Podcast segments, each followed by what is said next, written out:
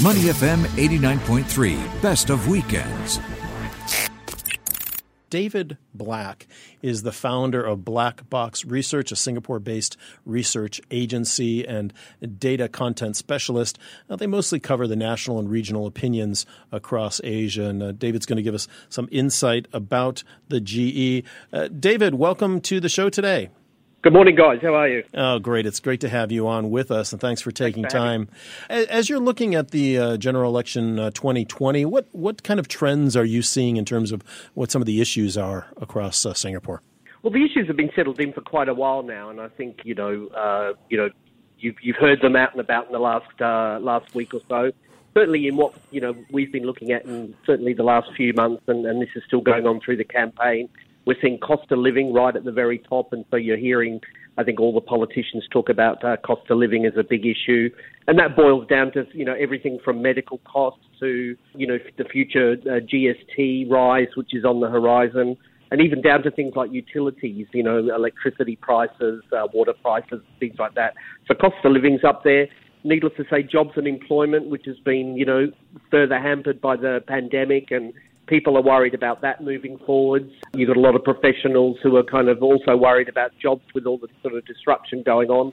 And so I think COVID's played into that a big time. So you're certainly seeing jobs and employment as a big issue amongst the, the millennials and probably those uh, those workers in their in their 40s.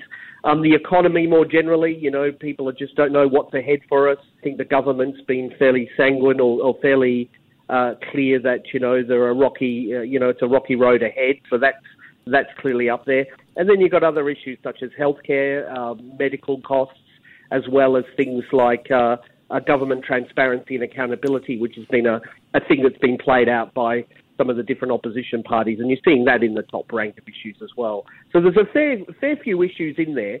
But I think, you know, on, on, on top of all of that, I think what we've been seeing in the campaign is on top of the issues, you're really seeing the campaign also being framed around this kind of this idea of you know who you you know vote for what you know, the kind of idea of reliability and security, versus this other issue of voting for kind of wider representation. So I think you're seeing that play out on top of the issues as well. And so I think it's important. Sometimes I think observers tend to go, well, voters going to be voting about this issue or that. When often in campaigns, it boils down to kind of simple choices and some of those choices are becoming more stark, I think, as the weeks worn on.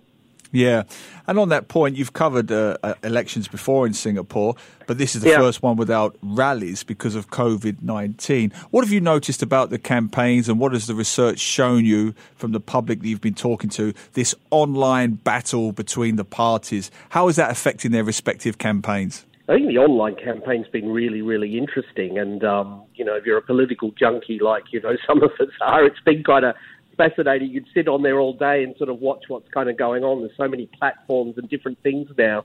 But I, I think for me, what we've been seeing and what we've certainly been hearing back from people is this kind of real contrast of styles you're seeing online. You know, you see the PAP. They're coming across. They're very glossy. You know, they're uh, they're quite formal, very authoritative, as you as you would expect.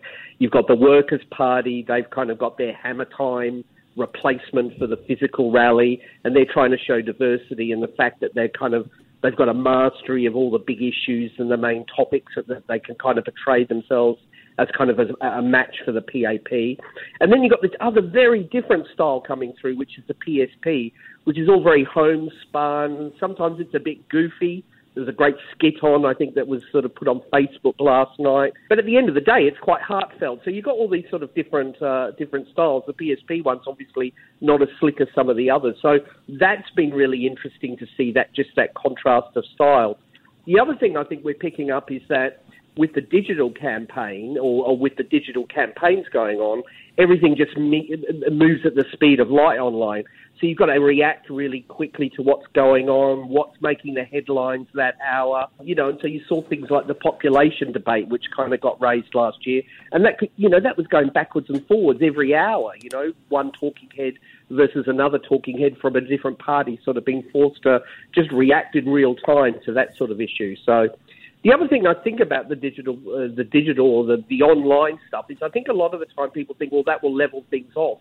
But I don't think that's really the case at all. I think it's it's probably the same as the kind of you know the, the sort of real world campaigning. You know that scale does matter. The resources you've got are very important, and you know as they say, you know you guys will understand, content is king, and so you know the more you produce, uh, the more you've got a chance of sort of cutting through. So you know, I think it's you have to be careful to look at the online stuff as well. That it's not necessarily, you know, uh, you know, something for everyone there. You know, the more resources you've got, the more you can kind of pack into that landscape, whether it's social media or or uh, or, or even through media and stuff like that. Yeah, we're talking with David Black, the Black Box founder and CEO. And on that point about digital communication, mm. we were actually chatting earlier with uh, Inderjit Singh, the former mm. PAP MP. And he was fascinating when he discussed the impact of digital communication and the possibility that some areas of society and some voters may be left out. How are you seeing in your research how this current election is working across the different generations? Well, it's definitely a case. I mean, it's a simple, you know, a simple story of demographics here. I think it's fair to say, you know, um, older people may not be as tuned into all the different social media as the younger ones, so they're sort of filtering a lot of what they get through, you know, television and radio and probably print still. But you know, you can't sort of write that off. A lot of them are also seeing some of the stuff, you know, through their mobile phones, mm. and their their kids and their grandchildren are, are sort of keeping them up to speed certainly in the focus groups we've been doing and stuff, you know, people definitely pick up on the stuff, but they may not pick up on everything that's serious, but it's kind of more the sort of the memes, the gas, and they seem to filter through. So I think it's partly true what he's saying that, you know, it's not even across all sort of age groups. But even so, I think what you're finding now is the certainly the, the, the power of social media. It seems to filter through to you know, probably your great grandmother, she's seeing a lot of that stuff as well. So maybe not quite as much, but certainly the stuff seems to filter through. But yeah, I mean, it's it's, it's clearly different than uh, than what something like television is. Quite different.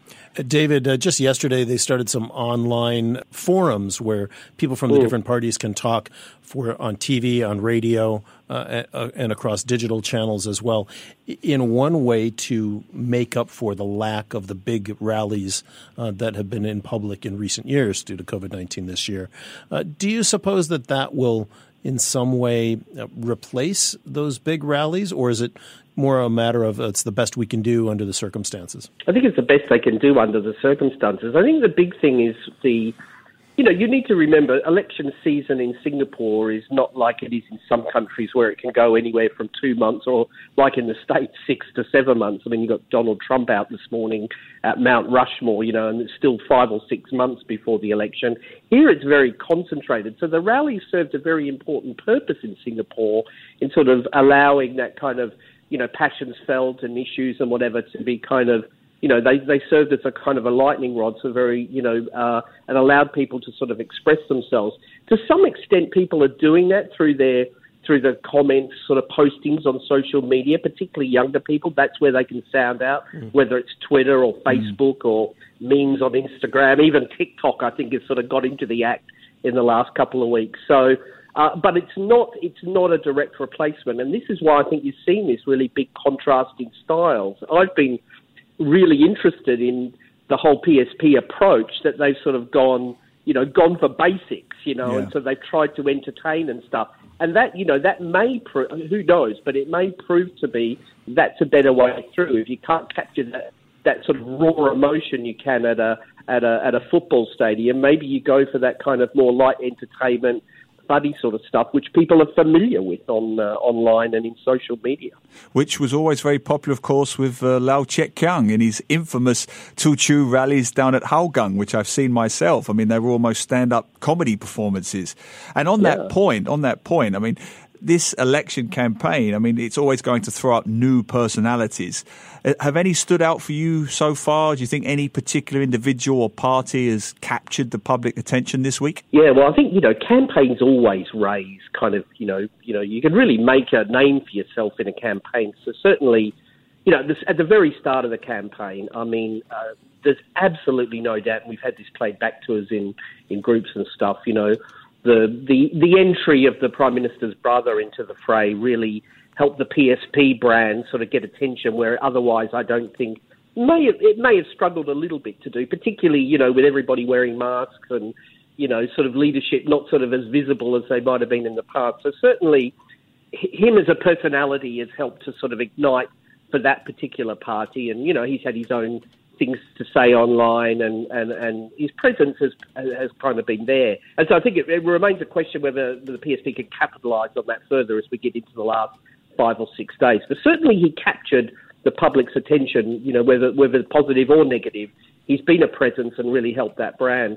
The other one that come through was because I think this week we've had this uh, this series of debates, and that very first debate, the English language debate, which I think was on Tuesday night, uh, this this Jamus Lim from the Workers' Party absolutely did capture people's attention. He wasn't that well known. He had a very short period of uh, time to to frame his answers, but he seemed well prepared, and people have really reacted to that. We've heard that played back uh, in groups. You can go online and see that. So I think he's emerged as sort of the, you know, like Nicole did in 2011. I think Jamus may be the kind of the the kind of the standout, certainly new figure in the campaign that we've seen this time. So he's certainly certainly a fresh face to watch in the future.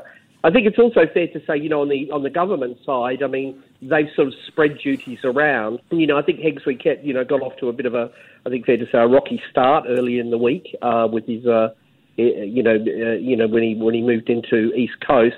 But he seems to have settled over the week, I think, and you've seen his presence step up a bit. And so I think the PAP will be looking for a, a, a very big performance from him in the home straight in the coming days. Just you know, given his status as the, the sort of PM in waiting. So yeah, it's been fascinating. I mean, there's been some other characters I think in there, but certainly you know from what we're hearing and what we're seeing, you know they seem to be some of the characters that have certainly emerged in the first week. And it seems too that during that debate with Jamus Lim, that Vivian Balakrishnan also uh, stepped up in a way that his supporters were saying was a very positive uh, presentation from him. Yeah, well, I mean, I mean, Vivian's always been a very polished uh, performer, and you know, he's uh, he's been around a long time, uh, always been a very slick performer publicly, I think, and so you know, I think you know he had to you know, he had to be he had he had to be on his best game that evening. I think that was quite clear, and you know, I think people were really fascinated by that kind of uh, that tussle between him and Jamus Lim. I think both both both both gave good TV, as they said. David, what do we look forward to uh, in this week? This week, we've got six days until the vote happens. What should we be uh, looking for? Well, there's always surprises, isn't there? I mean, there's rarely a campaign you see where there's no surprises. So I think what you can you can absolutely bet on in the last week is your usual There'll be the mix of uh, stunts from different people. I think, you know, as you get into the last week, those kind of quotes and responses can really kind of take off, you know, because I think particularly media are looking for those things that really kind of summarize a campaign or summarize an issue or a topic. And then, of course, you've got the whole kind of uh, the the you know the prospect of more gas, and you know every campaign, all all, all elections have these sort of gaps, and you saw you know, quite a few of them in the sort of first week. So I think, you know, we can be prepared for probably small surprises. I don't know if there's a big, big surprise out there. I'd be, you know, I, I, I just don't see that necessarily happening. I think, you know, most of the most of the parties have got the big stuff out now. Now it's about, I think, really trying to refine and um, and crystallise those messages in the in the in the sort of coming days. And I think what you're probably going to see as we approach Friday, is things kind of really measured down into a kind of that binary choice I talked about before, mm. which is, you know, on the one side, are you happy with the way things are working in Singapore? Are you happy with the government's record and whatever else? Or, you know, do you take the other side where you kind of want to add a few more items to the shopping trolley and sort of go for a little bit more variety next time? So I think as we go on through the week, that's going to become a lot more stark. And final question from me, David, is based on your focus group discussions, as Singaporean voters go into that voting booth, what do you think will be the key issue for them that will determine their vote? As I say, I think it's going to be. I think. I think more than a single issue. You know, I think people will be looking at kind of you know what's in their pocket and what's ahead, and I think all those things will be on on the back of their mind. But by and large, I feel that on Friday, most people will kind of go into that booth with all these issues there, but I still feel, and this has, you know, really been a, a, a tradition or, or, or uh, you know, something, something that's fairly typical in Singapore, which is that really that, that dual question of, you know, we go with what's tried and true. We've we've known them for a long time through our history and that. Or as I say, you know, can we afford ourselves a bit more variety now? And that's what the opposition parties, I think, will increasingly keep coming back to, which is, you know, that that type of a choice. And I think by Friday, most people will be thinking of that, and we'll have to make that that decision there in the uh, there in the voting booth. Thanks to David Black, the founder of Black Box Research, a Singapore-based research agency and data content agency as well. We appreciate your time and your insight on the upcoming GE 2020, David. Thanks very much, guys. To listen to more great interviews, download our podcasts at moneyfm893.sg or download the SPH radio app available on Google Play or the App Store.